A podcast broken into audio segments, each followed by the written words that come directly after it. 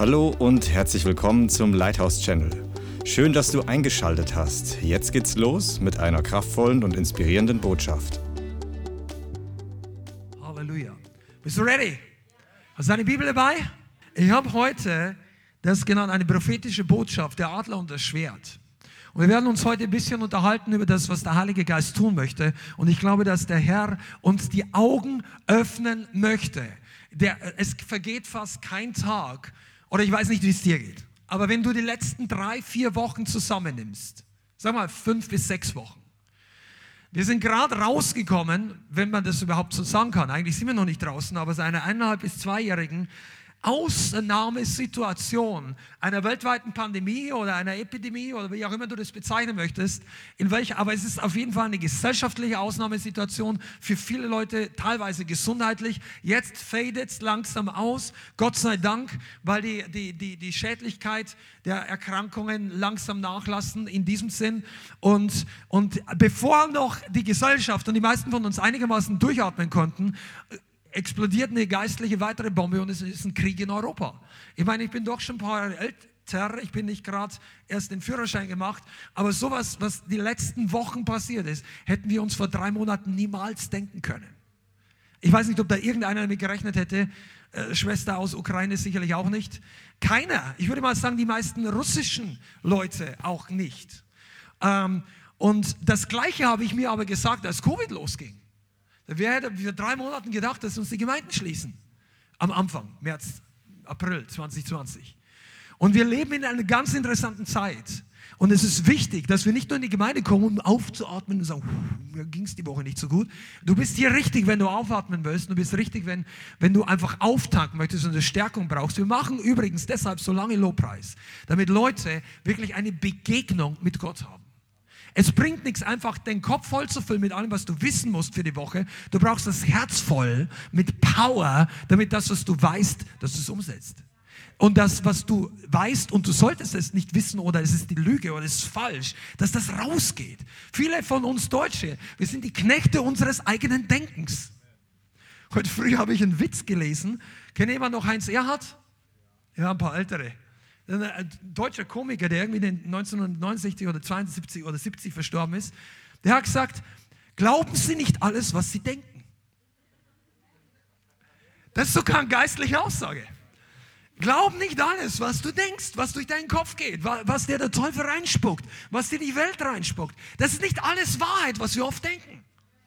Und manchmal brauchen wir eine geistliche Dusche, eine Reinigungsdusche, dass dieses Zeug rausgeht und deshalb feiern wir so laut.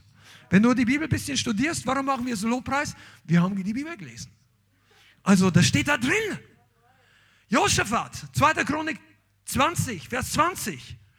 Da, als die vollkommen outnumbered waren, also auf Deutsch in der Überzahl, die Feinde hätten die platt gemacht. Alle haben gezittert und dann kommt ein Prophet und sagt, fürchtet euch nicht. Der Kampf ist nicht eure Sache, sondern der Herr wird für euch kämpfen. Und dann haben die die Sänger und die Musiker vorausgesteckt. Und sind die hergelaufen. Und noch bevor die dem Feind begegnet sind, hat der Engel Gottes einen Kahlschlag im Lager des Feindes gemacht. Dann haben die nur noch eingesammelt. Lobpreis hat Power. Amen. Ich möchte, weißt du, du bist kein, Du bist kein kleines Opfer dieser Welt. Okay, ich werde ein bisschen länger brauchen, bis ihr das alle geschnallt habt. Du bist keine Opfermentalität. Du bist nicht hier, um zu denken, oh, mir geht's schlecht. Nein, du bist eigentlich, du bist, du bist der Panikfaktor im Lager des Teufels. Die meisten von euch wissen das noch nicht ganz.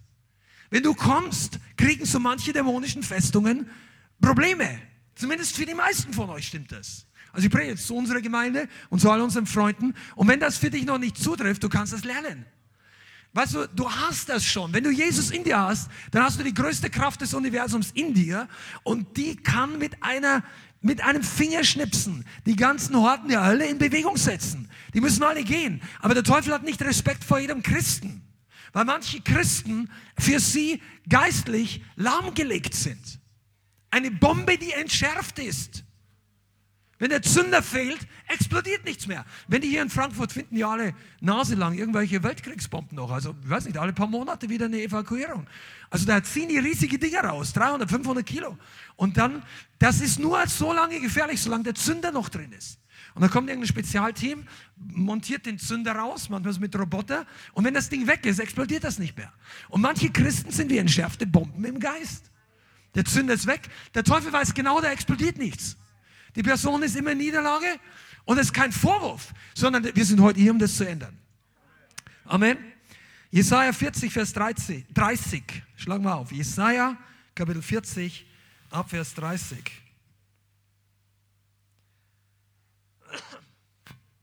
Halleluja. Jesaja 40, Vers 30. Ganz bekannter Vers. Junge Männer ermüden und ermatten. Und junge Männer und Jünglinge straucheln und stürzen. Aber die auf den Herrn harren, gewinnen neue Kraft. Sie heben die Schwingen oder die Flügel empor wie die Adler. Sie laufen und ermatten nicht. Sie gehen und werden nicht müde. Aber die auf den Herrn harren, gewinnen neue Kraft. Sie heben die Schwingen empor wie die Adler. Sie laufen und ermatten nicht. Sie gehen und ermüden nicht. Amen. Du bist nicht geschaffen, auf dem Boden rumzulaufen und nach Korn zu picken und zu gackern wie ein Huhn. Ich rede geistlich. Das ist nicht deine DNA, das ist nicht dein Erbteil, das, das, du wirst dich nie wohlfühlen. Hühner picken nach unten. Die schauen ihr ganzes Leben nach unten, weil sie von unten erwarten, dass irgendwas da ist, was vorher nicht da war. Was für ein miserables Leben. Du scannst den ganzen Tag den Boden, ob du irgendwas findest. Das ist nicht die, die, die Perspektive eines geistlichen Christen. Weil die Hühner sind abhängig von der Mercy, von dem Zufall, dass plötzlich, die meisten Hühner leben ja in einem bekannten Gehege. Es gibt ja eigentlich nur wenige, ich weiß nicht, aber Wildhühner. Also die meisten, es gibt schon Rebhühner und auch andere, aber die meisten Hühner, die wir so kennen, die Eier legen, die du morgen vielleicht isst, die sind ja in, in, in Zucht. Und die müssen ständig warten, dass irgendjemand das hinschmeißt. Das sind wirklich Opfer. Ich will nicht sagen gegen Hühnerzucht, ja, aber die, die müssen warten, bis ihnen jemand was vorwirft. Vor den Schnabel. Und dann haben die Flügel, aber die fliegen nicht. Die haben ganz, ganz eleganten Gang denken die wahrscheinlich. Und dann unter den Hühnern ist der, der am elegantesten geht, der König. Ja? Aber weißt du, das ist nicht unsere Aufgabe, uns mit den Hühnern im Geist zu vergleichen. Diese Welt macht aus Christen, die nicht überwinden, Hühner. Also ich sage mal Leute, die Flügeln haben und nicht mehr fliegen. Leute, die Potenzial haben, aber nicht abheben. Leute, die, die nicht genau wissen, wofür sie überhaupt leben. Die nicht wissen, wozu sie berufen sind. Amen oder OW? Amen. Weißt du, der Adler ist ein komplett anderes Tier. Der Adler hat Fänge oder also Füße, aber das nennt man, die sind immens. Der Adler tötet nicht mit dem Schnabel, wusstest du das schon? Also ich kenne nicht alle Adlerarten, aber der Gold, äh, Gold, Golden Eagle, der Steinadler, der Steinadler hat die kräftigsten Fänge von allen Adlern. Der kann einem Rehbock den Kopf mit seinen Fängen zerdrücken. Also der, das ist kein Weichling. Ein Adler ist wirklich ein faszinierendes Tier und Adler kommen öfter in der Bibel vor. Und wenn die, der Heilige Geist schon sagt, du bist, wenn du auf den Herrn hast, du steigst auf mit Flügeln wie die Adler. Hier steht nicht mit Flügeln wie die Hühner. Da steht auch nicht wie der Spatz, von dem Jesus so gerne geredet hat, wenn es um Versorgung ging. Ja, ich, der wird mich versorgen mehr als die Spatzen. Okay, aber du bist nicht geschaffen als Spatz, Sperling. Du bist ein Adler im Geist. Was ist die Berufung des Adlers? Zu fliegen, zu sehen und zu jagen. Also jetzt mal im Natürlichen. Adler fliegen, sie haben die, einer der schärfsten Augen im ganzen Tierreich und sie jagen. Adler picken nicht nach Korn. Und Fliegen ist was Fantastisches. Wir lieben es zu fliegen.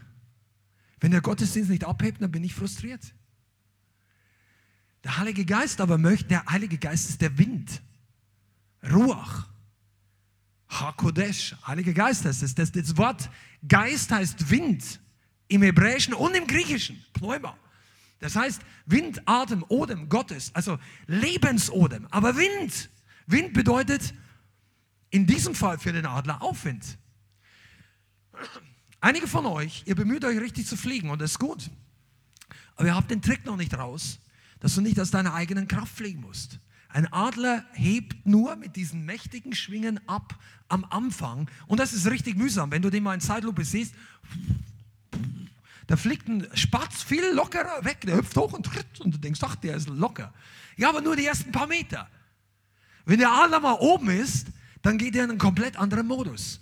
Dann stellt er seine Flügel gerade und ich habe irgendwo mal gelesen, dass er spezielle Muskulatur hat, die extrem wenig Energie verbrauchen, wenn er die, um die Flügel steif zu halten. Und dann beginnt er hochzusteigen. Ihr kennt das alle wahrscheinlich, oder? Weißt du, was der Trick an der Sache ist? Der Adler fliegt mit Thermik. Thermik bedeutet Aufwinde, Winde, die aufsteigen. Winde, die nach oben steigen. Und einige von euch schlagt so viel mit den Flügeln, weil ihr den Ort der Thermik entweder nicht kennt oder, oder wieder verlasst. Ich möchte ein paar Minuten da bleiben, weil wir reden heute über Adler und dann über ein paar andere Sachen. Aber das Wichtigste ist, dass du erstmal weißt, was du bist. Thermik. Ich habe früher mal Modellflieger, Segelflugzeug so gebaut. Ich konnte es nicht gut fliegen, da habe ich mich bekehrt und habe das Zeug weggeschmissen, weil mir die Zeit so kostbar war. Aber ich verstehe ein bisschen was von diesen Dingen. Und Thermik bedeutet, dass es über bestimmten Bodenverhältnissen Aufwinde gibt. Also Thermik kann sein, dass der Boden sich erwärmt und durch die Wärme Luft hochsteigt oder es kann Hangaufwind sein, wenn zum Beispiel der, der, die Luft gegen einen, gegen einen Berg weht und auf dem Berg kommt die nicht mehr weiter, die muss nach oben steigen. Ja? Beides können Aufwinde sein. Aber lass mal, du musst wenn du ein ferngesteuertes Flugzeug fliegst, dann musst du merken, wenn es oder überhaupt ein Segelflugzeug, du musst merken, wenn es aufwärts geht, weil es geht nicht überall aufwärts. Du fliegst dann so und plötzlich und plötzlich geht es weiter und dann geht es weiter. Und der Adler merkt, wenn es aufwärts geht. Weißt du, was der macht? Der bleibt da. Der dreht Kreise. Das ist so, nur damit du denkst, ich rede keinen Unsinn oder so. Zum Beispiel gepflügte Äcker, die dunkle Erde, die trocken ist, nicht nass, die heizt sich richtig gut auf. Und da gibt es Aufwinde. Und wenn du eine nasse Wiese hast, das ist Verdunstung, Kälte, da, da gibt es nicht so viel Aufwinde. Und dann bleibt der über diesem Fleck. Drum, drum fliegen die oft Kreise. Und dann geht es höher und höher und höher. Und im Geist ist es genauso. Du bist geschaffen, auf der, auf der Thermik, auf dem Aufwind Gottes aufzusteigen. Du brauchst nicht ständig ich komme nicht hoch, ich komme nicht hoch. Du musst gar nicht dauernd hochkommen. Du musst den Platz finden, wo der Aufwind ist. Seid ihr da? Weißt du, was der Aufwind Gottes ist? Wenn der Wind Gottes dich hochhebt. Der Wind Gottes, der Geist Gottes. Aber es ist nicht überall der Fall. Ich rede jetzt geistlich. Ich hoffe, dass du das verstehst. Was hebt dich denn höher geistlich? für einige von euch vielleicht ein guter Song, also ein geistgefüllter, nicht einfach nur, ja gut, mag ich Lichtanlage, boom, so. Nein, ich meine, was hebt deinen Geist hoch, nicht deine Seele oder dein, deine Partystimmung. Was hebt deinen Geist hoch? Wie kann ich wissen, ob es mein Geist ist? Ja, wenn du nä Jesus näher bist, begeisterter von Jesus, begeisterter vom Wort Gottes, vielleicht laufen dir die Tränen runter, du hast mehr Lust mit dem Herrn gemeint, du wirst intimer mit Jesus. Wann wird dein Geist lifted? aufgehoben. Viele von uns, die hier regelmäßig kommen, sagen unter anderem im Gottesdienst. Oder? Unter anderem im Worship. Unter anderem, wenn ich zu Hause bete. Aber das kann man auch lernen, weil manche machen das noch religiös und haben sie keine Lust mehr. Und weißt du, wenn dir die Aufwind des Reiches Gottes fehlt, wenn dir der Aufwind fehlt, dann gehen viele Christen in die Welt und suchen sich irgendeinen so Mini-Wind, so ein Fake-Wind, der uns als Christen niemals satt macht, aber der wenigstens ein bisschen Luft weht. Und dann leben die wie die Hühner. Die haben richtig, und dann bläst ein bisschen und die Hühner drehen sich zum Ventilator und der Hahn, also der, wie heißt es da? Das Ding von dem Hahn da oben, der kam, ja, der, Und dann, du gehst in die Disco und plötzlich, äh, ich war früher dort auch, jetzt heißt es nicht Disco Club, kannst nehmen, wie du willst, das ist egal, für, für, für alle, für die Popper, für die Hipper, für die Rocker, für alles. Aber weißt du, was dir, das ist niemals der Wind des Geistes. Wenn du dich einmal bekehrt hast, dann wirst du nie mehr glücklich mit der Welt. Es ist so. Dein einer Fuß steht im Reich Gottes und der zweite sollte schleunigst auch mit rüber. Aber manche Leute stehen mit beiden für, ah, ich weiß nicht, was ich lieber mag. Am Sonntag ist der, ist der Aufwind gut, aber am Montag zieht es mich einfach hin zu meinen Lieblings-Netflix-Serie, zu dies und zu jenem, alles Mögliche. Und weißt du, was dann passiert?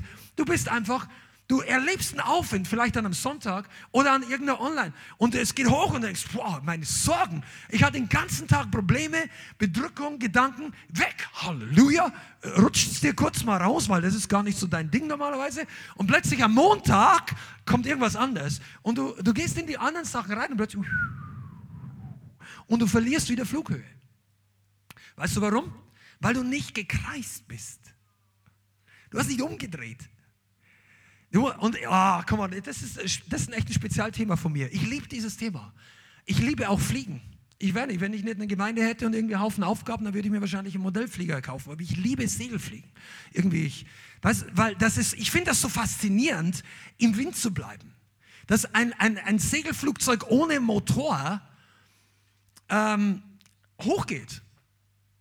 Wisst, wisst ihr eigentlich, weil ich gerade im Technical Talk bin, dass das schnellste Modellflugzeug, der Rekord für das schnellste Modellflugzeug ist aktuell bei 553 Meilen pro Stunde. Das sind über 800 Stundenkilometer. Das ist wie ein Düsenjet, okay? Und dieses Modellflugzeug hat keinen Motor. Das ist ein Segler. Ohne Witz. Das nennt sich durch Dynamic Soaring. Ähm, also, das, das ist zu kompliziert für uns. Aber da ich schon angefangen habe, die, die segeln diese extrem konstruierten Flugzeuge in einem 120, 140 km/h starken Sturm an einem Berghang und die segeln immer im Kreis. Und jedes, und das ist, da gibt es eine Technik, da, da fällt jetzt die Zeit. Kannst du im Internet ein paar Videos sehen, musst du aber nicht. Aber durch die Energie, die der Wind oben wirkt, schiebt er den immer wieder an und das Ding so. Und das klingt wie ein Jet. Ist aber ein Segelflugzeug. Ich fand es interessant, dass die Leute inzwischen so klug waren, das Ding zu konstruieren, zu bauen. Das ist interessant, dass Gott in den Menschen hineingeht. Aber was, was, mich fasziniert, ist, dass der Wind so viel Power hat. Und diese, wenn du das über den Geist überträgst, Gott bringt dich in eine Geschwindigkeit, wenn du dich mit dem Wind, wisst ihr, dieses Dynamic Soaring, das ist der englische Ausdruck, ich weiß nicht genau, wie es auf Deutsch heißt, ehrlich gesagt, ähm, das, der, bei jeder Runde wird das Ding schneller, wenn, wenn, die, wenn die im Wind bleiben. Das ist eine richtige Kunst. Aber manche können das. Und wir Christen, wir kommen manchmal einfach zum Auftanken, aber wir steigen nicht viel höher. Und du bist vielleicht ein bisschen höher und der Rest der Woche hast wieder die Flughöhe verloren. Das ist nicht die Berufung eines, eines Adlers. Du solltest kontinuierlich aufsteigen. Dein Leben soll höher und höher und höher steigen. Und das ist unser Commitment und unsere Vision als Gemeinde. Und wenn du das nicht erlebst, da gibt es zwei Gründe. Entweder du bist nicht richtig im Wind oder du, ja, du manövrierst nicht richtig. Vielleicht bist du am Ort, wo du den Wind noch nicht erlebt hast. Dann komm einfach mal in die Gegenwart Gottes. Leg mal den Ballast ab. Man kann auch mit zu viel Ballast nicht fliegen. Manche von euch, also der Adler, ich muss ein bisschen weitergehen, weil wir haben noch viel gute Sachen heute vor.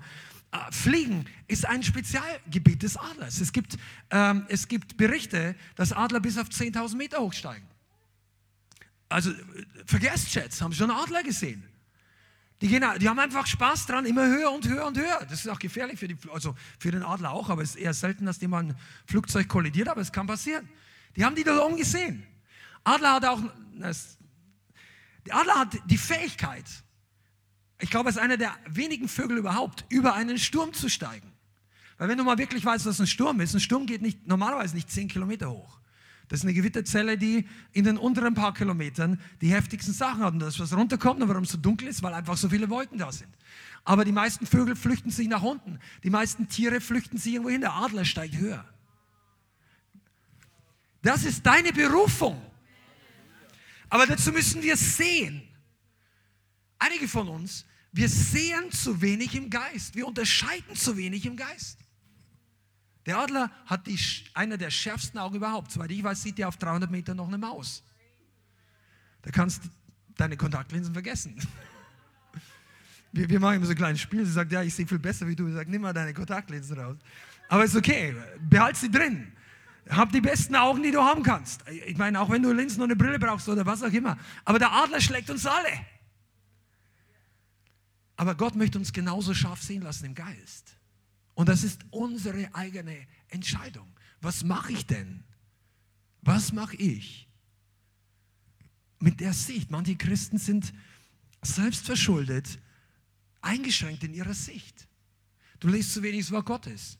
Du, du, du lernst, was, da könnte ich so viel drüber sprechen, aber das ist heute nicht das Thema. Und jagen. Weißt du, der dritte Punkt, sehen und jagen. Du bist nicht dazu berufen, von der, die Reste, die irgendjemand anders abfallen lässt, für dein Leben als Erfüllung zu nehmen. Der Adler greift, ergreift und macht Beute. Gott hat Beute für dich. Aber du wirst die nicht finden, wenn du unten bist. Unten findest du die Beute nicht. Darum fliegt er so hoch. Wenn du nicht beginnst geistlich zu fliegen, findest du deine Bestimmung nicht. Das, was Gott dir geben möchte. Das, was er will, dass du ergreifst. Vielleicht sogar das, was, du, was Gott möchte, dass du dem Teufel entreißt. Mit starken Fängen. Gott möchte, dass von oben siehst du das, was wirklich zählt. Und, lass mir nochmal eins erklären. Wenn du unten bist, schaut alles Hindernis groß, bedrohlich und schwierig aus. Aber 100 Meter oben sieht die Welt komplett anders aus. Und 500 Meter ist das alles Spielzeug. David hatte Augen wie ein Adler. Aber nicht, weil er es so scharf gesehen hat, sondern der hat Goliath von ganz oben betrachtet. Alle anderen Helden, in Anführungszeichen, alle anderen Soldaten haben Goliath wie eine Maus betrachtet. So, wow, ist das ein Berg. So groß, so breit, so schwer. Alle technischen Daten, die Spezifikationen seiner Rüstung extra aufgeschrieben. 40 Tage lang den Feind studiert. David ist im Geist aufgestiegen. Ich spreche jetzt bildhaft. Der kam, war oben. Als der Riese kam, sagt er, der ist auch nicht größer als die anderen Philister. Der ist auch nur unbeschnitten. Gott kickt ihn Samstagnachmittag raus. Der hat so gedacht. Der hat nicht verstehen können, wieso irgendeiner eine riesen Belohnung kriegt, wenn er einen von den Philister erschlägt. Also der König hat, für den König war das sein Lebensproblem. Für David war das lächerlich. David ist geflogen. Wie kommt er da hoch? Worship. Beziehung mit Gott. Und andere Dinge noch. Nicht nur, aber ich war auch gesagt vom Herrn. Aber dort oben sind deine Probleme Peanuts. Come on, sagst du Amen dazu? Wir haben für, aus Gottes Perspektive sind unsere Probleme immer winzig. Aber aus menschlicher Perspektive sind unsere Probleme eine Katastrophe. Und ich mache mich gar nicht witzig, weil ich habe das selber, selber, ich war ja selber drin. Wir sind alle im gleichen Boot. Das Boot heißt Erde. Wir schwimmen alle über eine unvollkommene Schöpfung. Und es trifft jeden von uns mal. Die Bibel sagt, es gibt gute und es gibt schlechte Tage. Aber an einem schlechten Tag lass dich nicht auf den falschen Fuß erwischen. Nicht auf dem Hühnerfuß. Du brauchst, wenn der schlechte Tag kommt und du hast dein Schwert noch nicht gewetzt, dann steig wenigstens auf wie ein Adler. Das, oh, come on, das ist gut. Okay, weil Adler ist ein Bild für prophetischen Horizont, für Sicht aus göttlicher Perspektive, das habe ich gerade gesagt. Jemand, der erkennt, unterscheidet, beurteilt. Amen. Seher, ihr prophetischen Leute, Prayer Team, Seer Anointing. Das ist, wofür der Adler steht das Sehen im Geist, Dinge zu sehen, die im Natürlichen verborgen sind, prophetische Eindrücke, Träume, Visionen, Unterscheidung, wo andere Leute nur Bahnhof verstehen, du siehst plötzlich, ja, hier ist die Strategie des Teufels, pass mal auf und so weiter. Verstehst du? Das ist, was für uns der Adler auch bedeutet. Für geistliche Christen bedeutet es, dass er höher steigt, aufsteigt und so weiter, über die Ebene des Feindes, über irdische Attacken und Angriffe. Und es bedeutet für jemand, der fähig ist, über den Sturm zu fliegen. Das habe ich gerade schon gesagt. Amen. So. Ich hoffe, du merkst dir das. Und wenn nicht, spulst du nochmal zurück. Du bist berufen, Adler zu sein. Aber in unseren Tagen kommen einige Stürme auf uns zu. Und vor zwei oder drei Wochen, ich weiß nicht mehr genau wann, habe ich einen Predigt gehalten, dies ist das Auge im Sturm. Könnt ihr euch erinnern? Ich hatte keine Ahnung und ich hatte den Wetterbericht nicht angeschaut. In der Woche darauf war zum ersten, oder ich habe es noch nie erlebt in meinen Lebzeiten, drei große Orkane innerhalb von, im Abstand von zwei, drei Tagen. Da hat es alles Mögliche bei uns, ich weiß nicht, aber es ist in Deutschland richtig Schaden angerichtet. Ich wusste das gar nicht und das war auch nicht das Thema heute, aber ich glaube, es ist ein prophetisches Zeichen, dass zumindest die Botschaft sehr relevant ist. Dann vergeht eine weitere Woche oder zwei und es bricht Krieg aus in Europa. Ich möchte, dass du weißt, dass Stürme ein Bild dafür sind, für das, was Gott, was auf dieser Erde passiert. Die müssen nicht von Gott sein. Aber was immer eine Auswirkung hat auf Ungläubige, auf Menschen, die Jesus nicht kennen und auch auf Christen. Stürme erschüttern unser Fundament. Das sagt die Bibel an verschiedenen Stellen. Mehrere Stellen sprechen davon, dass es Stürme gibt. Zum Beispiel die große, ich möchte es nicht lesen, aber die, das Beispiel, wo Jesus spricht, ähm, wer meine Worte hört und sie tut, dem will ich ihn vergleichen. Der ist ein Mann, der sein Haus auf den Fels baute, vertiefte und grob und auf gut Deutsch Fundament gelegt hat. Und als der Sturm kam und die Wasserflut, ist das Haus nicht zusammengefallen. Und der meine Worte hört und sie nicht tut, sagt Jesus, der ist wie ein Mann, der auf Sand baut. Und dann kam der Sturm und die Wasserflut und die Überschwemmung und das Haus war weg. Und ähm, jemand von uns hat erst vor einigen Wochen, wir waren ja letztes Jahr sehr teilweise aktiv, also gewisse Zeit in der ganzen Überschwemmungsregion, im Ahrtal und anderen Bereichen. Und dort hat es massiv Leute also sind viele Leute gestorben, aber auch viel Schaden angerichtet. Das war Hochwasser, das ein ganzes Tal verwüstet hat. Und das ist ein Bild auch dafür, dass wir aufpassen müssen. Dass wir, aber es gibt noch andere Bereiche. Die Jünger am See. Es gibt eine Stelle, kennt ihr das? Die hatten einen mächtigen Dienst. Da waren vorher, ich glaube, die Speisung der 5000 und es war auf jeden Fall richtig tausende von Leuten da. Und Jesus sagt, fahrt ihr schon mal los auf die andere Seite, ich komme später. Und dann fahren die los durch die Nacht hindurch und in der Nacht kommt ein riesiger Sturm auf dem See. Und haben sie sich mächtig gefürchtet. Das waren professionelle Fischer, die wussten, wie es zu rudern gibt, die wussten, wie zu segeln ist. Das waren keine Anfänger. Und die hatten Lebensangst, Todesangst. Angst um ihr Leben. Das heißt, das Ding war wirklich gefährlich. Das waren keine Wimps, die einfach, ah, nein, das war Petrus. Der hatte später sein Schwert gegen tausend Leute.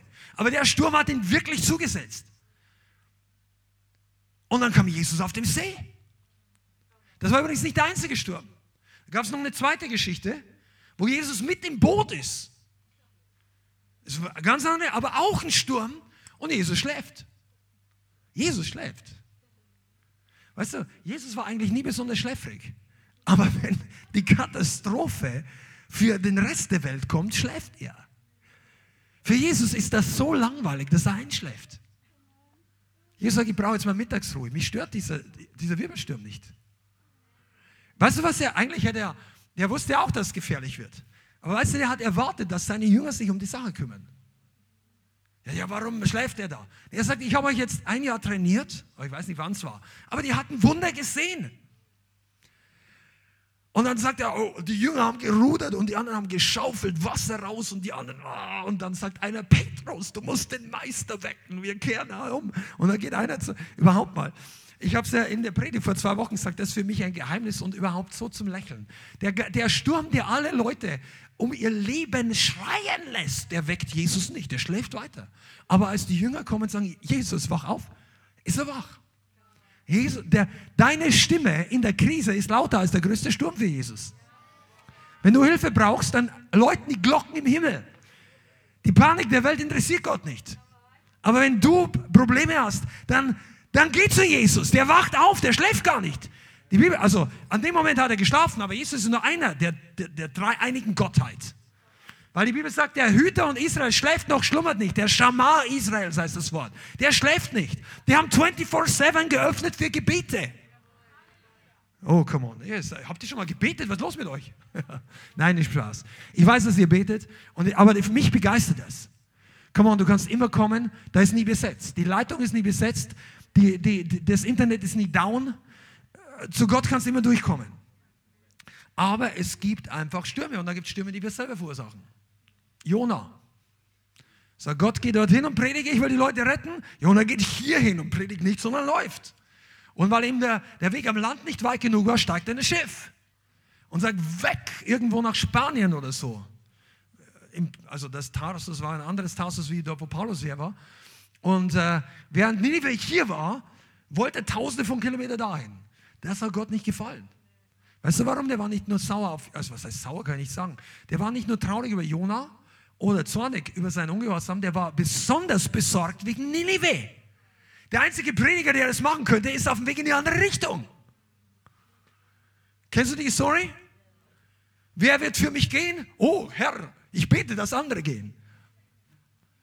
Nein, diese Art von Fürbitte braucht das Reich Gottes nicht. Bete, dass du gehst. Bete, dass du und andere gehst. Du kannst anfangen mit Gebet, sollten wir immer.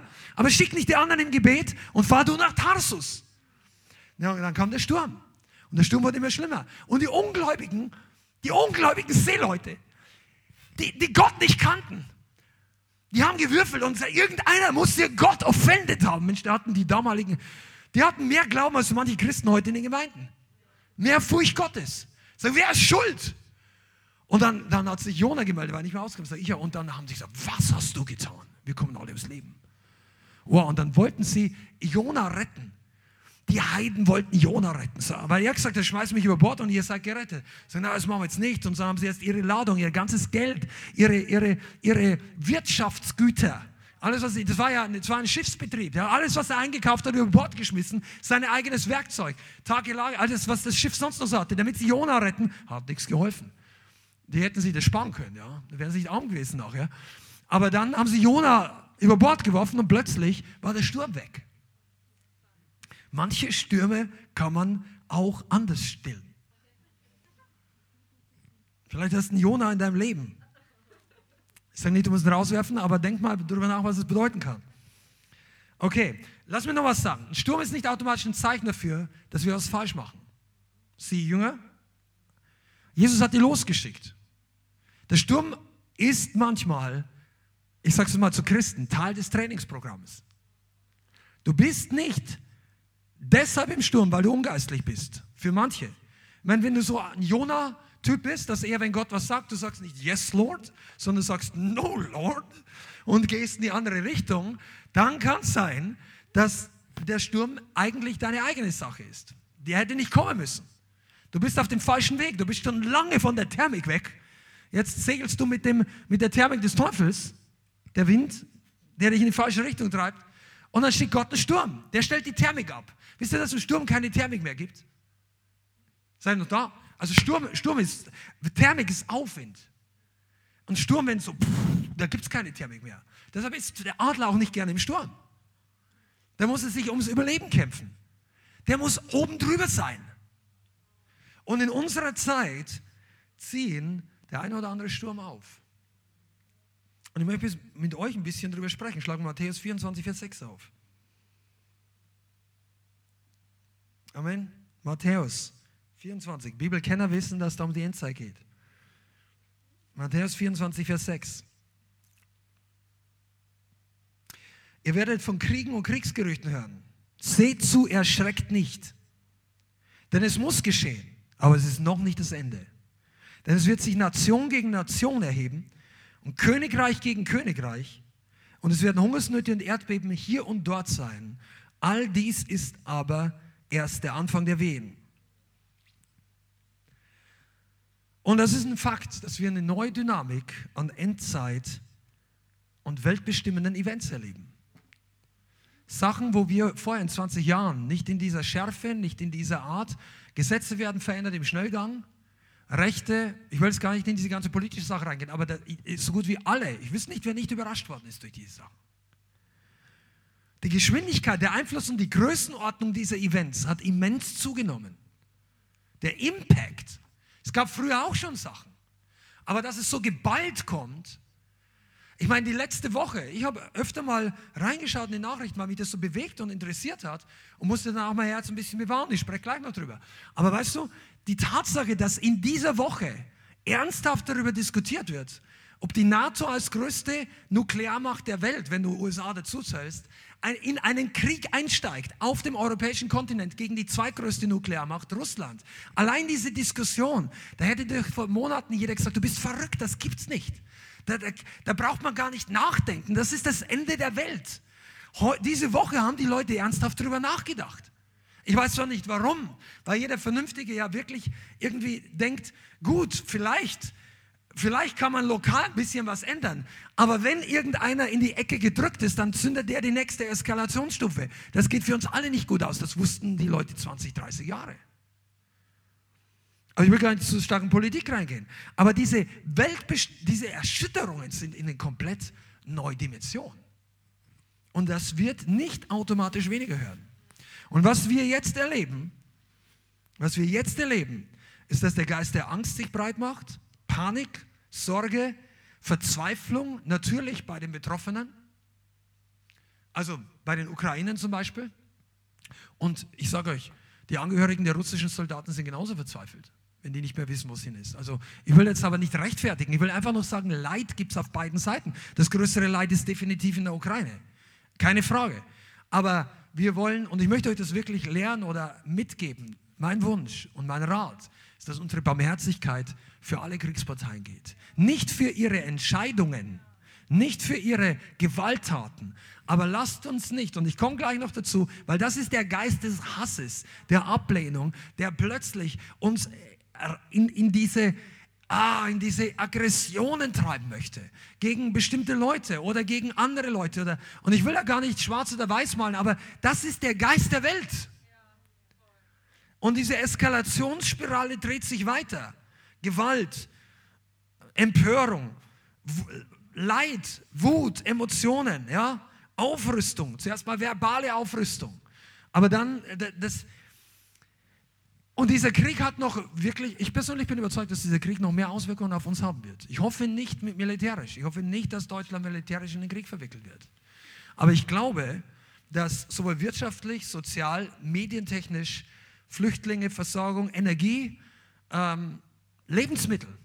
Die meisten verstehen noch nicht, dass Ukraine, vielleicht kann es unsere Schwester ein bisschen besser erklären, aber die Ukraine ist einer der größten Getreideproduzenten der Welt. Und die Ernten sind sicherlich über ein, zwei, drei Jahre ausgelöscht. Wer soll da drüben noch ernten? Selbst wenn das Zeug noch wächst, hast du keine Infrastruktur, um das in die Welt zu exportieren. Also da, das ist unvorstellbar. Die Leute reden schon jetzt von Nahrungsmittelknappheit in Zukunft, die kommen wird. Weil das ist eine Kornkammer, dieses wunderbare Land. Und andere Sachen. Experten sagen, dass wir bereits in einem Wirtschaftskrieg sind. Und ich meine, da brauchst du kein Prophet sein, um das zu sehen. Die Leute realisieren es noch nicht, weil wir denken, ja, wir schicken noch keine Bomben. Aber ein Experte sagte in der letzten Woche, die finanzielle Atombombe hat die EU schon gezündet. Das ist nicht ein Christ, nicht ein Verschwörungstheer. Das hat ein Finanzexperte gesagt. Die SWIFT, also die, die Möglichkeit, dass Banken international kommen, das ist, das ist eigentlich eine Kriegserklärung auch von der Seite.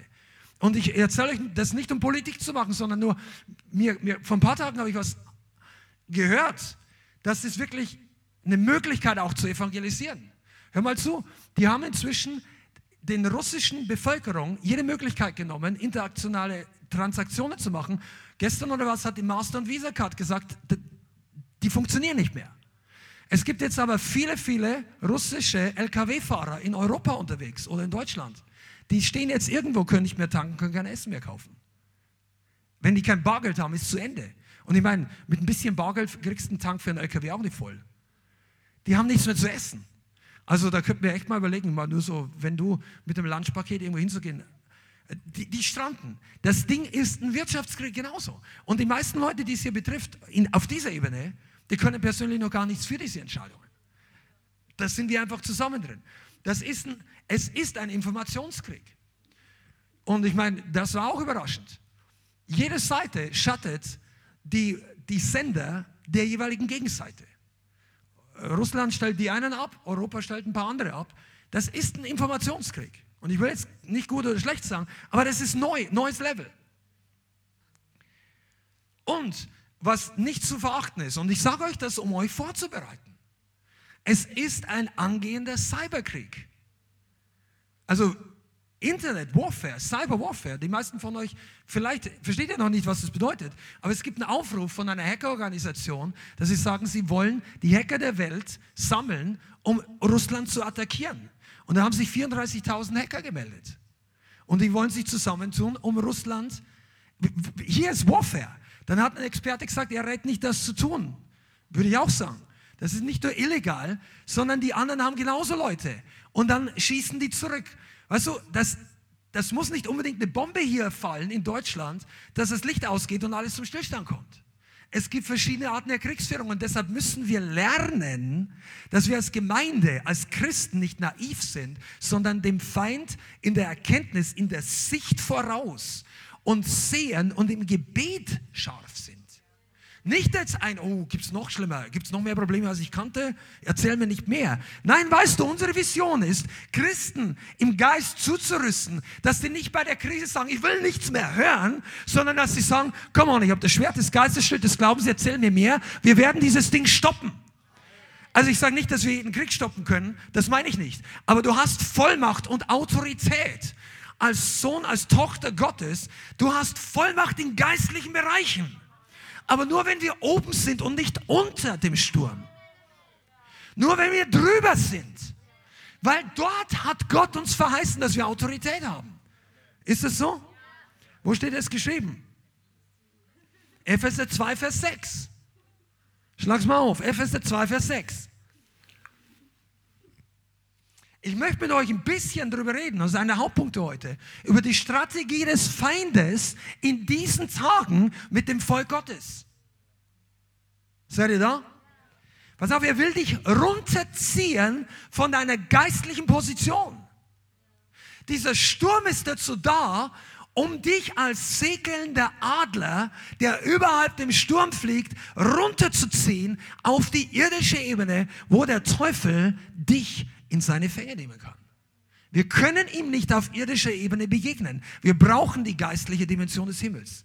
Und in Vers 2, Vers 6 ist die Verheißung, die wir in Christus sind. Er hat uns mit auferweckt und mit sitzen lassen in der Himmelswelt in Christus Jesus. Als Neugeborener Christ hast du Autorität. Dein, Im Geist sitzt du mit ihm an oberster Stelle. Ich rede jetzt nicht davon, dass nicht Könige und wer ist der Höchste und so. Es gibt im Himmel Unterschiede und es gibt eine Autoritätsstufen Gottes Unterschiede. Amen. Aber du bist allemal eine Million Mal größer als jede Macht der Welt und der Finsternis. Im Geist. Deine Autorität ist größer. Und dort bist du mit Jesus hochversetzt. Und wenn du sprichst im Geist, dann kann auch durch deinen Mund der Sturm stillstehen. Wieso sagt denn Jesus zu seinen Jüngern mitten im Sturm, was ist los mit euch? Habt ihr noch keinen Glauben? Ja, der war ein bisschen streng. Nein, der wusste, dass sie die Substanz und den Glauben haben hätten können, diesen Sturm auch zu stillen oder zumindest nicht in Panik zu kommen. Das Letzte, was du tun kannst, ist immer Jesus wecken. Er schläft aber nicht. Aber wenn es für dich aussieht, als ob er nicht da ist, dann klingelt der, boah, Jesus.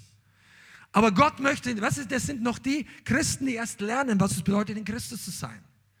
Nur die Alarmglocke im Himmel zu läuten, ist nicht dein Endstadium von geistlichem Wachstum. Das, das Next Level ist, wenn der Teufel die Alarmglocken läutet, wenn du den Mund aufmachst.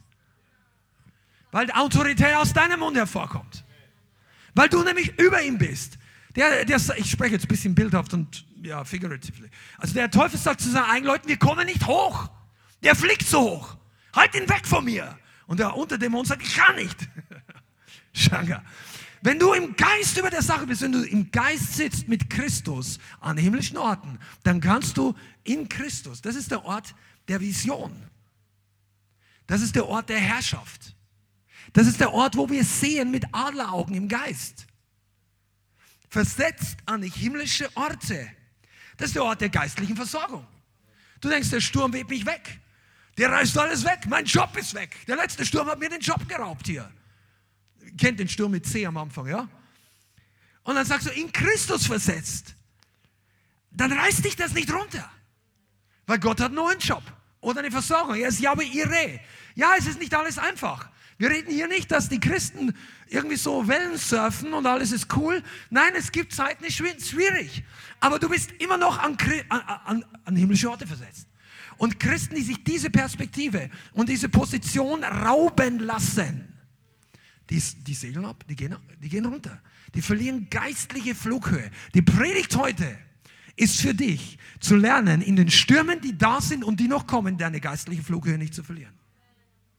Dass du in die Gemeinde kommst und du bist nächste Woche höher als diese Woche. Und wenn es nicht der Fall ist, dann kommst du wieder hoch. Hier gibt es keine Verdammnis. Wenn es dir nicht gut geht, du kannst die, die Pastoren, die Ältesten, die, die, die Teamleute, wir können nicht alle Telefonate handeln, aber du kannst jemanden anrufen. Du kannst um Unterstützung bieten. Absolut okay. Aber irgendwann kommt der Moment, wo der Heilige Geist sagt, komm on, steig höher. Kreise um die richtigen Sachen. Ich komme nachher noch dazu, was uns wirklich runterzieht. Aber der Feind will dich runterbringen. Durch den Sturm. Aber die Bibel sagt in Römer 8, Vers 37, in all diesen überwinden wir bei weitem, um der, des Willen, der uns geliebt hat. Du bist Überwinder. Der Feind möchte dich dazu bringen, dass du im Sturm nicht mehr souverän drüber stehst, sondern Panik bekommst. Wenn du Panik bekommst, stürzt du ab. Panik ist nicht der einzige Grund abzustürzen. Aber Angst, Sorge, Neid, Bitterkeit, Streit, Eifersucht, Anstoß, Ärger, alles, was dir die Salbung raubt, kostet dich Flughöhe. Seid ihr da?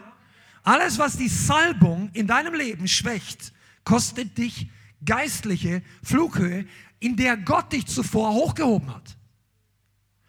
Und einige von euch, ihr wisst, wie es, ist zu beten. Ihr kennt Wochen, die besser laufen und Wochen, wo ihr vielleicht fleischlicher wart oder es ist irgendwas passiert, was dich runtergezogen hat. Einige, ihr kennt das.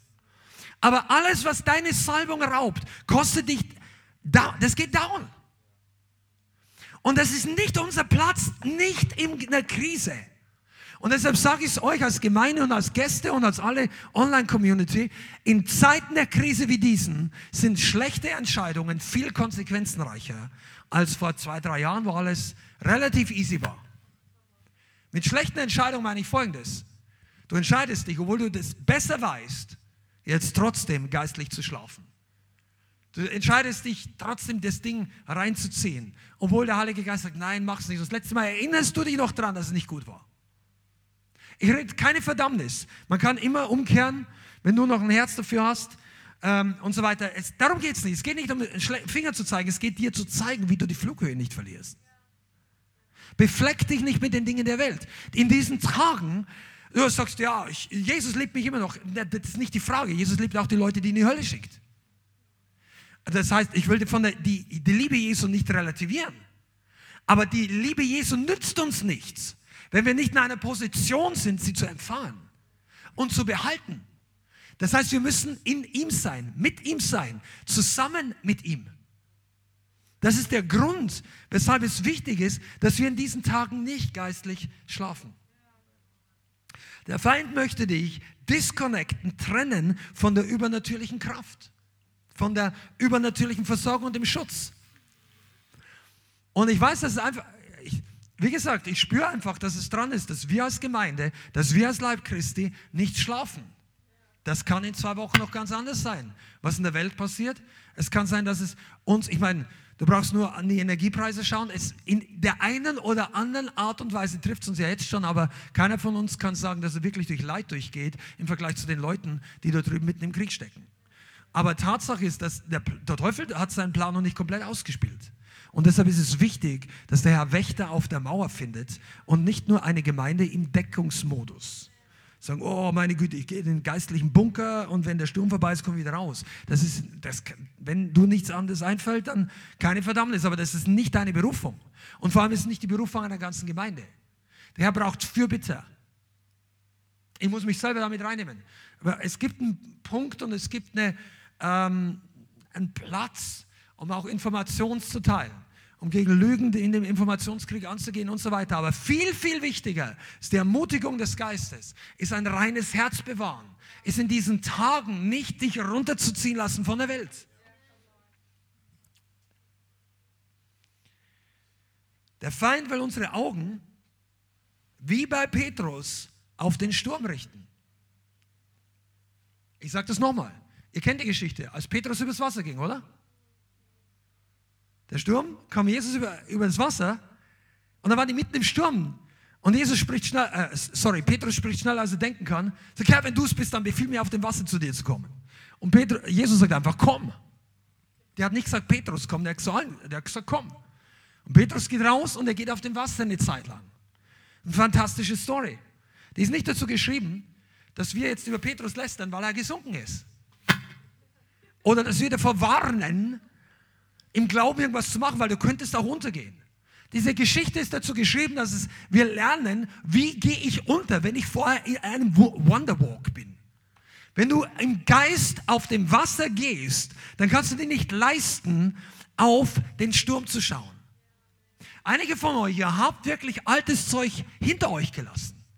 Und einige, ich spreche jetzt wirklich ein bisschen Prophet, ihr seid seit einiger Zeit, ein paar Monaten in die Gemeinde gekommen, du bist aufgebaut, und, aber du irgendwie weißt du nicht, warum du plötzlich so attackiert bist, wenn du hier fahren willst, oder dies oder jenes, und du beginnst im Geist zu gehen. Du sagst nicht mehr einen im Wasser. Früher hast du dich gar nicht rausgetraut. Vielleicht raus zum Evangelisieren raus, diese kühne Sachen, diese Bet, und plötzlich funktioniert das. Und du denkst, komisch, das Wasser, das geht. Super. Und der andere Bruder sagt dir, Halleluja, ich habe es dir doch gesagt. Und du sagst, ja, gib mir noch ein Stück. Und du gehst mit Geschwistern und gehst auf dem Wasser. Und plötzlich kommt der Sturm. Und dann darfst du nicht auf den Sturm schauen. Im Boot zu sitzen und auf den Sturm schauen ist eine Sache. Im, auf dem Wasser zu gehen und auf den Sturm schauen ist schlecht. Seid ihr da? Habt ihr das? Das, das ist Offenbarung. Einige von euch, ihr glaubt den Herrn für große Dinge. Und du bist gut unterwegs. In diesen Zeiten kannst du dich nicht erlauben, auf den Sturm zu schauen. Sturm bedeutet Unruhe, Durcheinander, Chaos. Du bist beeindruckt. Ist euch eigentlich klar, dass man den Sturm selber nur schwer sieht oder hört? Du hörst immer die Auswirkungen. Der Sturm, der die Bäume biegt, der das Haus rüttelt. Bei uns zu Hause, wir haben ein großes Haus, aber das ist so eine alte, ich weiß nicht, irgendwie so eine alte Antenne am Dach, die kein Mensch mehr braucht. Aber wenn ein Sturm kommt, auch meine Kinder, die schlafen da oben. Also du merkst, wenn der Sturm was bewegt. Bewegt der Sturm dich? Was ist in deinem Herzen? Das ist die Predigt von vor zwei Wochen, aber nur kurz. Ist der Sturm um dich oder in dir? Hat der Teufel es geschafft, diesen Sturm in dein Herz reinzubringen. Du sagst, ja, ich habe jetzt keine Angst zum Sterben. Ich glaube schon, dass wir in Deutschland überleben. Ist der Sturm der Entrüstung in dein Herz rein? Ist der Sturm der Panik, der Empörung, der Angst, der Zukunftsangst? Ja, wie soll ich mein Öl noch bezahlen? Das wird jetzt alles 30 Prozent teurer. Die, die Fragen sind real, aber die Fragen sollten keinen Sturm bei uns auslösen. Ist deine Seele, dein Herz im Sturmmodus? Dann beginnst du abzusacken. Und das ist jetzt auch keine Verdammnis, sondern es ist nur Hilfe. Dort wirst du nicht richtig Sieg haben. Wir müssen zurückkommen auf dem Level, wo der Sturm nicht mehr in uns tobt. Amen. Und wie geht das? Hebräer 12, Vers 1. Hebräer 12, Vers 1, ein ganz bekannter Schriftsteller, also ich finde es zumindest. ich liebe Hebräer. Hebräer 12, Vers 1. Deshalb lasst nun auch uns, da wir so eine große Wolke von Zeugen um uns haben, und wenn du die Bibel nicht kennst, er redet hier von den verstorbenen Heiligen, von Paulus, Petrus, von all den Predigern der, der, der Revival-Zeit in, der, in dem Mittelalter und so weiter und so weiter. Diese große Wolke von Zeugen um uns haben. Lasst uns jede Bürde, also jede Last und die uns so leicht umstrickende Sünde ablegen und mit Ausdauer laufen den vor uns liegenden Wettlauf. Und jetzt sag mal, in dem, das sagt die Bibel hier, indem wir hinschauen auf Jesus, den Anfänger und Vollender des Glaubens, der um der vor ihm liegenden Freude willen die Schande nicht achtete, das Kreuz erduldete und sich gesetzt hat zur Rechten des Thrones Gottes. Vers 2, indem wir hinschauen auf Jesus.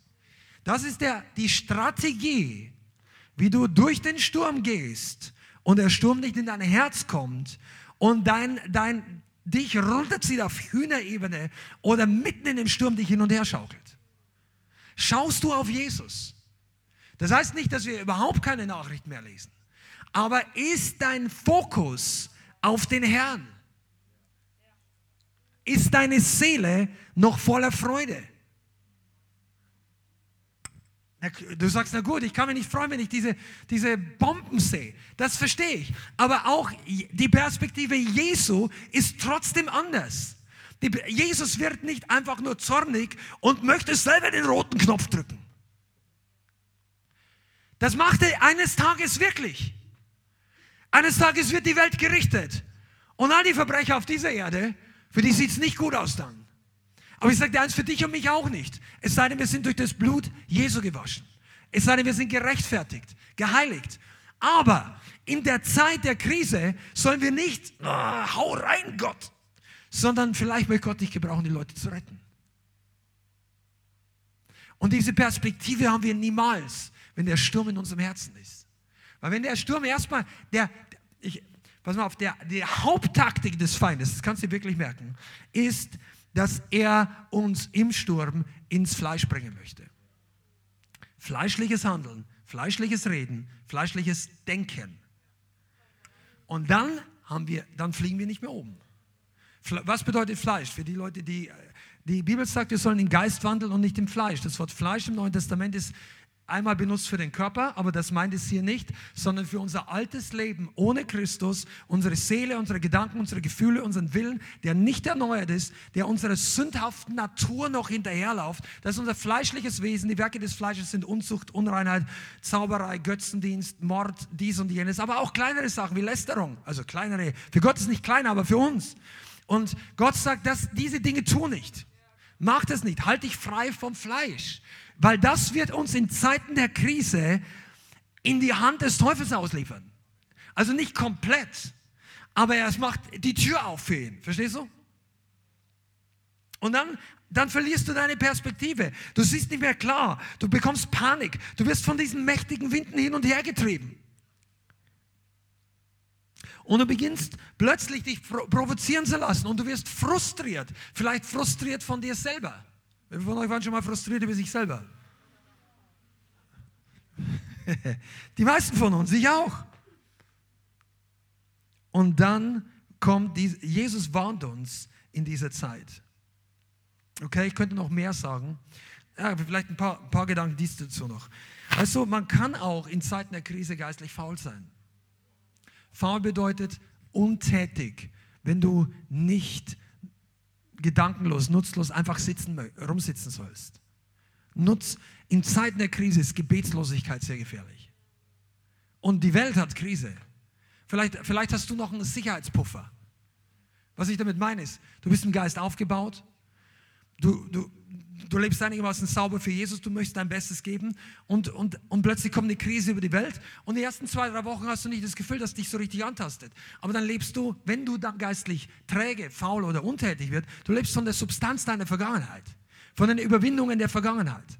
Aber irgendwann wird das Ding härter und schärfer. Und es ist nicht ratsam und nicht nützlich in Zeiten von geistlicher Krise. Und selbst wenn du es selber nicht brauchst, das ist ja, dann, dann mach's trotzdem. Das ist ja egozentrische Sichtweise. Sag, okay, mir geht's gut, ich brauche dann nein. Die Leute brauchen Fürbitte. Die Welt braucht, die, die Politiker brauchen Weisheit oder extrem Gottesfurcht. Bete nicht nur um Weisheit. Manche Leute, die Furcht des Herrn ist der Weisheit Anfang. Manche fehlt die Furcht des Herrn, dann kannst beten für Weisheit, was du willst. Wenn die die Furcht des Herrn nicht bekommen, aber Gott hat trotzdem Lösung. Und manchmal setzt der Leute ab. Die Bibel sagt es. Gott setzt Könige ab und an. Da kann einer umfallen mit dem Herzinfarkt und plötzlich ist die ganze Weltgeschichte geändert. Ich will nicht sagen, das soll passieren. Sage ich niemals. Er soll gerettet werden. Jeder Einzelne. Aber für Gott ist kein Ding unmöglich. Aber unser Fleisch und unsere Fleischlichkeit ist oft das Problem. Eine der großen Sachen ist, dass Menschen beginnen, in schwierigen Zeiten Anstoß zu nehmen. Anstoß an dem Verhalten anderer, Anstoß an Politiker. Corona, was habt ihr gemerkt? Da gibt es unterschiedliche Lager im, äh, im Volk Gottes auch, aber in der, in der Gesellschaft. Die einen sind dann pro ähm, ich will nicht sagen pro Corona, aber pro Maßnahmen und pro alles dies und jenes und die anderen sind dagegen und dann sind die, die pro sind, gegen die, die dagegen sind und die, die dagegen sind, sind gegen die, die pro sind und dann schaukelt sich alles hoch, das haben wir doch alles erlebt. Und diese Sache, die Leute nehmen Anstoß an Arbeitskollegen, Familienangehörigen zum Beispiel. Und jetzt kommt eine andere Krise, die hat mit der ganzen Gesundheitssache nicht viel zu tun. Aber vielleicht hast du einen russischen Freund an der Arbeit oder einen Arbeitskollegen. Diese Leute werden zum Teil in Deutschland richtig zu Unrecht angefeindet. Ich will nicht sagen jeder, aber die allermeisten, denke ich. Ich denke, dass die meisten nicht den Krieg befürworten. Aber ich will jetzt auch nicht für oder gegen den Krieg sprechen, sondern das, was in unserem Herzen passiert, okay? Und Anstoß ist eine Falle. Jetzt, jetzt, jetzt, und das ist der letzte Part von dieser Predigt und das, das ist sehr wichtig, das vielleicht das Wichtigste heute. Hör mal genau zu. Wenn du als Adler geistlich fähig bist, über dem Sturm zu fliegen und der Feind holt dich nicht runter durch den Sturm, was macht er dann? Er stellt dir eine Falle. Schlag mal auf Sprüche Kapitel 1.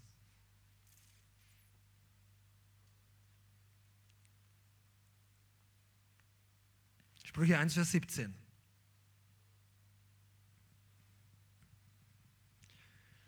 Sprüche 1, Vers 17. In den Augen aller Vögel ist das Fangnetz auch ohne Absicht bestreut, also mit dem Köder bestreut.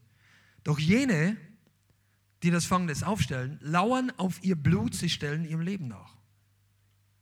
In den Augen aller Vögel, Klammer auf, inklusive Adler, Klammer zu, ist das Fangnetz ohne Hintergedanken bestreut.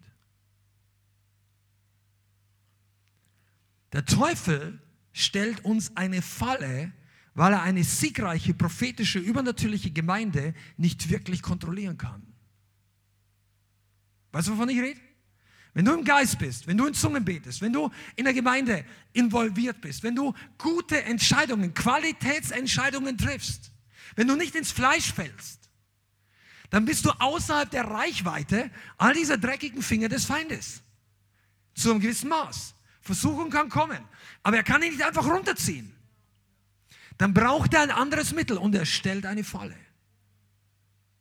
Und das Interessante, also die, müssen, die haben früher Vögel gefangen mit einem Konstrukt, dass da ein Köder gelegen ist und an dem Köder war ein Auslösemechanismus für ein Klappnetz oder sowas ähnliches. Und wenn der Vogel runterkommt und sich den Köder mitnehmen will, dann schnappt irgendwas zu und ein Netz wird drüber gestülpt. Und das im besten Fall geht so schnell, dass die Vögel gefangen werden. Vögel fangen man nicht mit der Hand. Seid ihr da? Fische fängt man mit dem Netz. Die, wenn du das Netz auswirfst, hast du die Chance, Fische zu fischen, weil die Fische langsam sind, die sehen das Netz nicht und so fängt man Fische. Aber Vögel fängt man normalerweise nicht mit dem Netz werfen. Die sind weg, die sind zu schnell. Der Vogel ist außerhalb der normalen Reihe. Du brauchst eine Falle für einen Vogel und erst recht für einen Adler. Jetzt, was ist die Falle? Gut, dass du fragst. 2. Timotheus 2.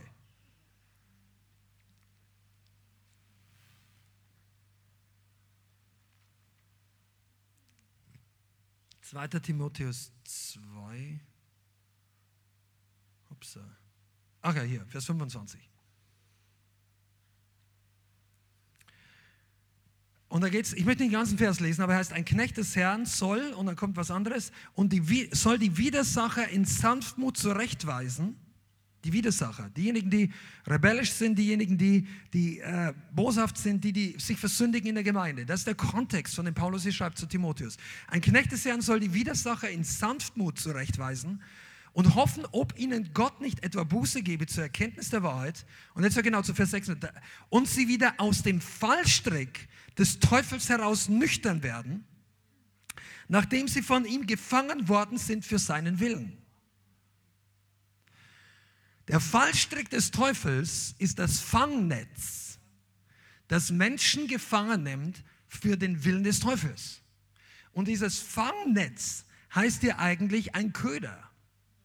Das ist das gleiche Wort, das Jesus benutzt, wenn er von Anstoß redet. Der Köder auf dem der Falle des Teufels ist der Anstoß. Der Anstoß für dich als Adler ist der Köder, den der Teufel auslegt, um dich zu fangen. Deine ganze Salbung, dein Fliegen, das wird dir nichts helfen, wenn du den Köder attraktiv findest. Was auf, ein Köder sieht gut aus. Im Übrigen hat ein Köder mehrere Eigenschaften. Der ist nicht so schwer zu fangen wie eine Hase. Also Raubvögel, die müssen ab und zu mal tauchen, also richtig Dive, äh, also Sturzflüge machen. Und nicht jeder führt zum Erfolg. Das ist anstrengend, da müssen wieder hochfliegen. Jagen ist anstrengender als den Köder nehmen. Aber der Köder ist das Ende des Fliegens. Der Köder ist das Ende der Freiheit. Der Teufel weiß, oben kann er dir nichts anhaben. Der muss dich runterkriegen. Und dazu legt er den Köder aus. Der Köder ist der Anstoß. Und das sagt Jesus in Matthäus 24. Da waren wir vorhin schon mal, oder? Lesen wir mal weiter, was wir vorhin gelesen haben. Matthäus 24, ab Vers 7 haben wir gelesen, ja. Vers 8. Ich lese Vers 7 nochmal. Matthäus 24, Vers 7. Denn es wird sich Nation gegen Nation erheben und Königreich gegen Königreich. Matthäus 24. Und es werden Hungersnöte und Erdbeben dort sein. All dies ist erst der Anfang der Wehen. Vers 9. Dann werden sie euch in Bedrängnis überliefern und euch töten und ihr werdet von allen Nationen oder Heiden, heißt es, gehasst werden um meines Namens willen. Vers 10. 10. Das ist das Wichtigste. Hör genau zu. Dann werden viele Anstoß nehmen werden einander verraten und einander hassen. Das ist, was wörtlich hier steht im Grundtext. Viele oder sogar die Mehrheit, die Mehrzahl, wird Anstoß nehmen, einander verraten und einander hassen. Okay? Und viele falsche Propheten werden aufstehen, werden viele verführen. Und weil Gesetzlosigkeit überhand nimmt, wird die Liebe der meisten erkalten. Und ist das nicht, was wir gerade sehen in der Welt? Gesetzlosigkeit nimmt zu und zu. Leute kümmern sich nicht mehr um Völkergesetze, Leute kümmern sich nicht mehr um Verfassungsgesetze, Leute kümmern sich nicht mehr um das und das. Und Leute leiden unter den Katastrophen der vergangenen Jahre. Und was die Gesetzlosigkeit nimmt zu, und das Resultat ist, dass der Teufel uns alle einen Köder hinlegt und sagt, komm, ist es. Und wir regen uns auf drüber. Und wir werden innerlich zornig. Oder wir werden depressiv. Aber der Anstoß an deinen Bruder, an deine Schwester, an deine Gemeinde, an Politikern, auch wenn du sagst, ja, aber der verdient es, das ist wirklich ein schlimmer Hund. Oder vielleicht sagst du nicht so, aber sagst, der, der, der ist wirklich schlimm drauf. Vielleicht hast du ja recht, dass er schlimm drauf ist. Aber der Anstoß ist dein Köder. Und dann werden wir gefangen genommen für den Teufel, für den Willen des Teufels. Und wir hatten in den vergangenen zwei Wochen ein paar Träume auch in der Gemeinde, manche Mitarbeiter, die alle in eine ähnliche Richtung gegangen sind.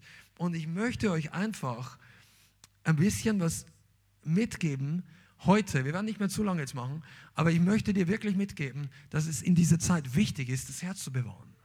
Dass wir uns anstoßfrei halten. Dass wir nicht rum hier kritisieren, da kritisieren die Leute.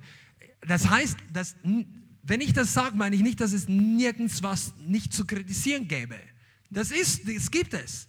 Aber dein Herz ist kostbarer. Wir, wir sind der Hüter unseres eigenen Herzens. Gott über uns, aber Gott gibt uns die Vollmacht, entweder unser Herz zu bewahren oder es verdrecken zu lassen. Und wie gesagt, wenn du ins Fleisch kommst, wenn die Salbung weggeht, dann sagst du ab. Und dann beginnen die Probleme in unserem Leben. Dann wird Christentum plötzlich anstrengend, schwierig. Ah, ich habe keine Lust, ich will das nicht, nein, ich bin nicht so, ist alles nicht meine. Weißt du, Leute, die on fire sind für Jesus, die begeistert sind, die gerade berührt sind, die gerne, die, die sagen nicht, mir ist das zu lang, mir ist das zu viel. Das, das passiert denen nicht. Aber um diese Leute on fire rauszubringen, schickt einen Anstoß. Die meisten Erweckungen haben mit irgendeiner Art von Kritik Uneinheit und da fangst du an Anstoß zu nehmen. Entweder der eine an dem anderen, der Bruder an jenem Bruder oder am Prediger oder der Prediger an den Leuten oder was auch immer. Das ist die, in dieser Zeit. Ich meine, das ist wichtig. Ich spüre, wie der Heilige Geist sagt, wir sollen uns bewahren, unser Herz bewahren, unsere Augen bewahren, unsere Worte bewahren. Denn die Gesetzlosigkeit kommt mit Angst, Einschüchterung, Unsicherheit, Manipulation, Täuschung, all diese Sachen. Und wenn, wenn, wenn wir das sehen, wir sehen Manipulation in der Welt, wir sehen falsche Nachrichten oder was auch immer, wir sehen Blameshifting, Geist der Rebellion, anti-autoritär, Spotten und so weiter. Und wenn du dich beginnst darüber zu aufzuregen oder überhaupt aufzuregen, dann wird dein Herz dreckig. Und deshalb brauchen wir in dieser Zeit, in den nächsten Wochen und noch mehr, das wird nicht mehr aufhören, also nicht so schnell, aber wir brauchen wirklich Christen, Brüder und Schwestern, wir alle, sei du ein Vorbild, dass du gerade stehst. Du musst nicht der beste Christ sein, du musst nicht am Weissagen predigen. Du solltest einfach dein Herz sauber halten. Das Herz sauber halten kann jeder. Also mit, mit, dem Herrn, wenn du einmal von neuem geboren bist. Du musst, nicht, du musst nicht Befreiungsdienst machen können, du musst nicht hier, auch wenn du ganz von neuem geboren bist, erst wenn du fast noch nichts verstehst, dein eigenes Herz bewahren, der Heilige Geist wird dir zeigen, wie es geht. Unser Herz ist unsere eigene Verantwortung. Das war auch die Predigt von letzten Sonntag. Der Zustand unseres Herzens ist unsere eigene Verantwortung. Das ist nicht die Verantwortung des Seelsorgers oder, pass mal auf, das ist auch nicht die Verantwortung irgendeines Politikers. Selbst wenn irgendein Tyrann oder Diktator Deutschland überfällt, wenn wir alle in Hass versinken, ist die Verantwortung dafür bei uns als Christen. Vielleicht hat jemand anderes die Verantwortung für die politischen Konsequenzen, aber für dein Herz und für mein Herz haben wir die Verantwortung. Das ist auch, was wir draußen oft beim Evangelisieren erzählen. Du kannst außen frei sein, aber im Herzen die Ketten haben. Also ich sage es zumindest öfter als Zeugnis, weil ich habe das persönlich erlebt. Und sei du als Christ nicht hier in der Gemeinde, sondern als U-Boot-Christ, ich sage es ein bisschen spaßhaft, tauchst Sonntag auf, der Rest der Woche eher geistlich ein bisschen ab und dann merkst du aber, hier sieht alles in Freiheit auf, aber in der Welt bist du trotzdem gebunden. Du musst mit negativ reden, wenn der die ganze Abteilung beim Mittag äh, Pausenbrot oder bei der Brotzeit, wie man sagt, dann, und dann lästern sie und so und, und du sagst dann auch schon halb, ja, ja, stimmt schon, oder du traust dir nichts sagen. Hab Rückgrat in diesen Tagen. Rückgrat fürs Richtige einzustehen. Amen. Du, das ist extrem wichtig. Warum sage ich das? Weil die Zeiten nicht einfacher werden. Das ist heute eine Kräftigungsbotschaft und eine Augenöffnungsbotschaft, damit die Adler wieder fliegen oder diejenigen, die es schon tun, nicht runterkommen. Das ist keine Zeit zum Landen im Moment, sondern oben zu bleiben. Lohn und Segen und Freude. Weißt du, der Leib Christi braucht ein paar Leute, und ich rede nicht von uns. Es gibt sicherlich sehr, sehr viele. Aber der Leib Christi braucht Leute, die den Überblick bewahren. Die geistlich den Durchblick bewahren die in Fürbitte gehen und nicht einfach sagen, mich nervt das alles, ich brauche jetzt erstmal eineinhalb Stunden irgendeinen Spielfilm oder so. Nein, du brauchst, du brauchst Connection mit Jesus. Auch keine Playstation, obwohl ich jetzt nichts gegen diese Sachen sage als Gesetz.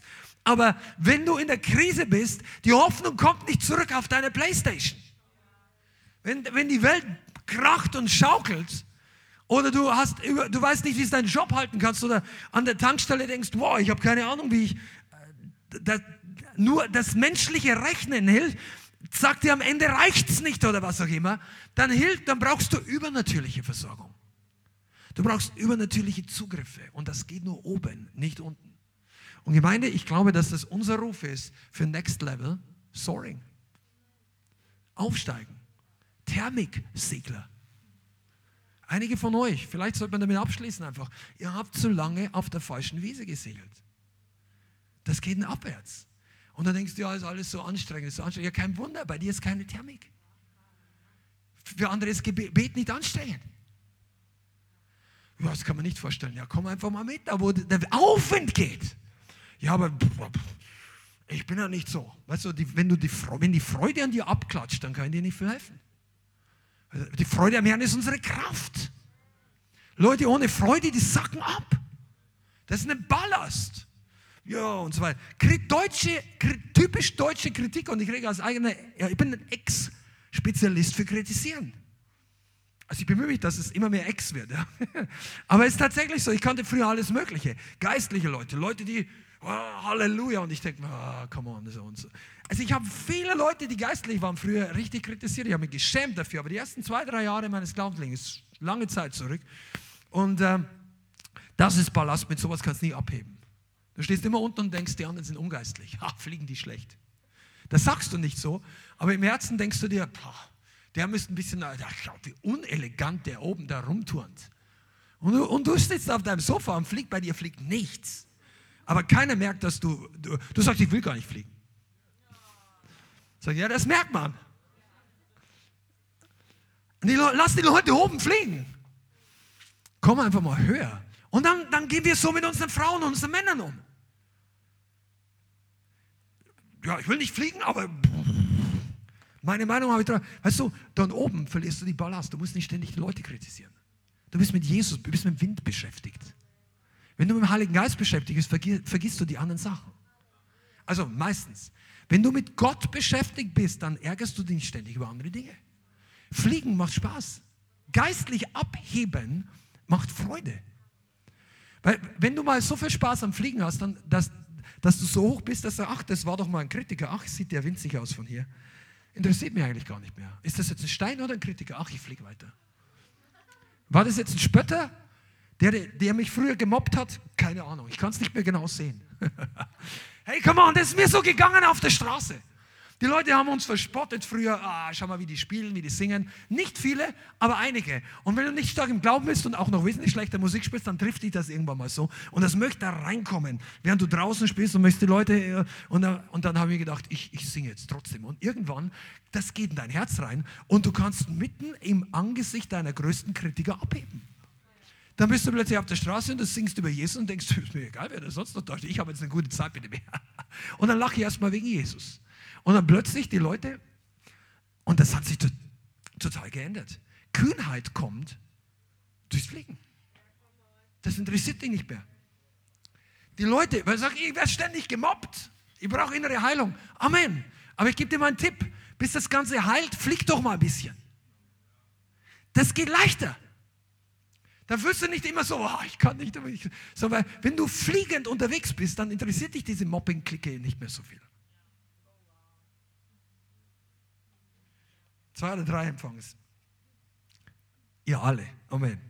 Das ist, das ist gut. Das, ich, mir macht es Spaß. Also ich merke gerade, da ist Substanz für mich drin. Brauche ich. Kann ich also Gott möchte die ganze Gemeinde abheben lassen. Gewöhn dich mal an die Stewardessen-Ansage in der Gemeinde. Wir haben hier, ja, hier Flug, Flugsicherheitstraining und dann Angurten. Rauchen einstellen, nicht mehr auf die Toilette gehen. Come on. Beim Start. Bleiben Sie jetzt bitte sitzen, bis wir, bis wir oben sind. Ist es nicht in jedem Flugzeug so? Dann bleib bei der Sache, jetzt müssen wir starten. Halleluja. Ah, ich glaube, wir werden jetzt beten zusammen. Das wird heute nicht mit einem Aufruf der Busse oder sowas enden. Ich möchte dich einfach inspirieren, dass du das mit nach Hause nimmst und wenn du durch diese kommende Woche gehst und du liest irgendwie, dass der Krieg aufhört, super. Und du liest, dass er schlimmer wird, nicht gut. Aber trotzdem beim Herrn bleiben. Fliegen. Sollte es dazu kommen, dass irgendwelche andere Länder oder Gott möge es bewahren, Deutschland in irgendeiner Art und Weise verwickelt wird, bleib trotzdem drüber. Bleib geistlich. Bleib in ihm. In ihm. Amen. Lass uns zusammen beten und ähm, ich, ich könnte heute noch viel mehr sagen, aber wir haben noch einen anderen sehr interessanten, wichtigen Programmpunkt heute. Und ich möchte dich ermutigen, dass du das ein bisschen ausstudierst. Ich gebe euch, wenn du, wenn du in dieser Gemeinde wachsen willst, du gehörst zur Gemeinde. Und wenn du online dabei bist, mach das genauso. Studier mal aus, wie, man, wie, wie du in der Thermik noch mehr nach oben kommst. Was ist deine Blockade? Verstehst du was? Was bringt dich höher? Notier das oder spul es nochmal zurück, oder wenn du hier bist, dann schau dir nach dem Livestream an diese Frau. Was bringt dich höher? Kreist du in den Dingen, die dich höher bringen? Bewegst du dich in diesem Bereich oder bist du einfach so auf Durchfahrt? Komm rein, geh raus, eine Woche wieder nach unten. Studier das mal, bete mal drüber. Und das ist übrigens der Grund, warum manche Leute, warum manche Songs auf meinem alten iPod über 2000 Play Playzeiten hatten. Weil das Ding mich hochgebracht hat. Nothing but the blood of Jesus. Als meine Ehe am Crashen war, das Ding, ich weiß nicht, das, ich, weiß, ich habe in meinem Leben schon 500, 8000 Mal gehört, keine Ahnung. Nein, ich vielleicht nicht, aber weit über, zwischen 3.000 und 5000. Warum? Weil das Ding hat mich hochgebracht, dass die ganze Zauberei über meine Familie hergebrochen ist. Also das war meine Thermik. Vielleicht ist für dich was anderes, aber lerne das für dich selber. Amen. Lass uns einfach noch zusammen beten. Heiliger Geist, ich bitte dich, dass du, wow, ich glaube, dass einige von euch, die jetzt prophetisch drauf seid, hört mal hin, was der Heilige Geist sagt. Und wenn du was hast, dann Vater, ich bitte dich, dass du deine Gemeinde herausholst aus dem Loch, ah, dass du uns zu Friedensstiftern machst, nicht zu Kriegstreibern im Natürlichen. Und dass wir im Geist den richtigen Kampf kämpfen und den Feind zurücktreiben, wie dein Wort heißt, ans Tor, an den Eingang der Stadt, an dem, was du uns gegeben hast. Ich danke dir, dass du eine Armee Gottes aufstehen lässt in diesen Tagen. Heiliger Geist, ich bitte dich, in Jesu Namen, dass du das Öl heute ausgehst, das Öl der Erkenntnis, dass, dass das Joch der Sorge gebrochen wird, in Jesu Namen, dass die Salbung des Heiligen Geistes heute durchbricht. Und wir danken dir, dass eine schnelle Änderung in vielen Dingen kommt. Ich danke dir, dass du uns in diesen Tagen ausrüstest, zurüstest und nüchtern sein lässt, dass wir nicht auf den Fallstrick des Teufels reinfallen. In Jesu Namen. Heiliger Geist, ich bitte jetzt, dass Leute, die mir jetzt, die jetzt zuhören, an diesem Gottesdienst, entweder Audio, Video, wie auch immer, und Probleme haben, weil sie den Köder des Teufels geschluckt haben, dass du Freiheit schenkst, Erkenntnis, Offenbarung und die Willigkeit, das Ding loszulassen. Die Willigkeit zu vergeben. In Jesu Namen. Heiliger Geist, ich bitte dich um das Feuer Gottes, dass es jetzt wirkt und dass du Leute heute hier freisetzt, die in Panik gekommen sind wegen den Dingen in der Welt, wegen den Sachen dieser Welt. Vater, ich bitte dich, dass du Freude freisetzt, wo einzelne Geschwister schon richtig die Freude verloren haben, in Depression abgesagt sind. Und ich bitte dich, Heiliger Geist, dass du größere Dinge tust, dass du größere Sachen wirkst. Wir lieben dich, Heiliger Geist. Wir lieben dich, Jesus. Vielen Dank fürs Zuhören. Wir hoffen, die Botschaft hat dich inspiriert und weitergebracht. Diese und noch mehr Botschaften findest du auch als Livestream auf unserem YouTube-Channel, zusammen mit Live-Worship und vielen bewegenden Zeugnissen. Wir würden uns freuen, wenn du auch mal in unserem Gottesdienst vorbeischaust. Alle Infos dazu findest du auf unserer Webseite, auf Facebook oder Instagram. Links dazu findest du in der Beschreibung. Schreib uns gerne dein Zeugnis oder dein Gebetsanliegen unter info at lighthouse.center. Tschüss und bis zum nächsten Mal.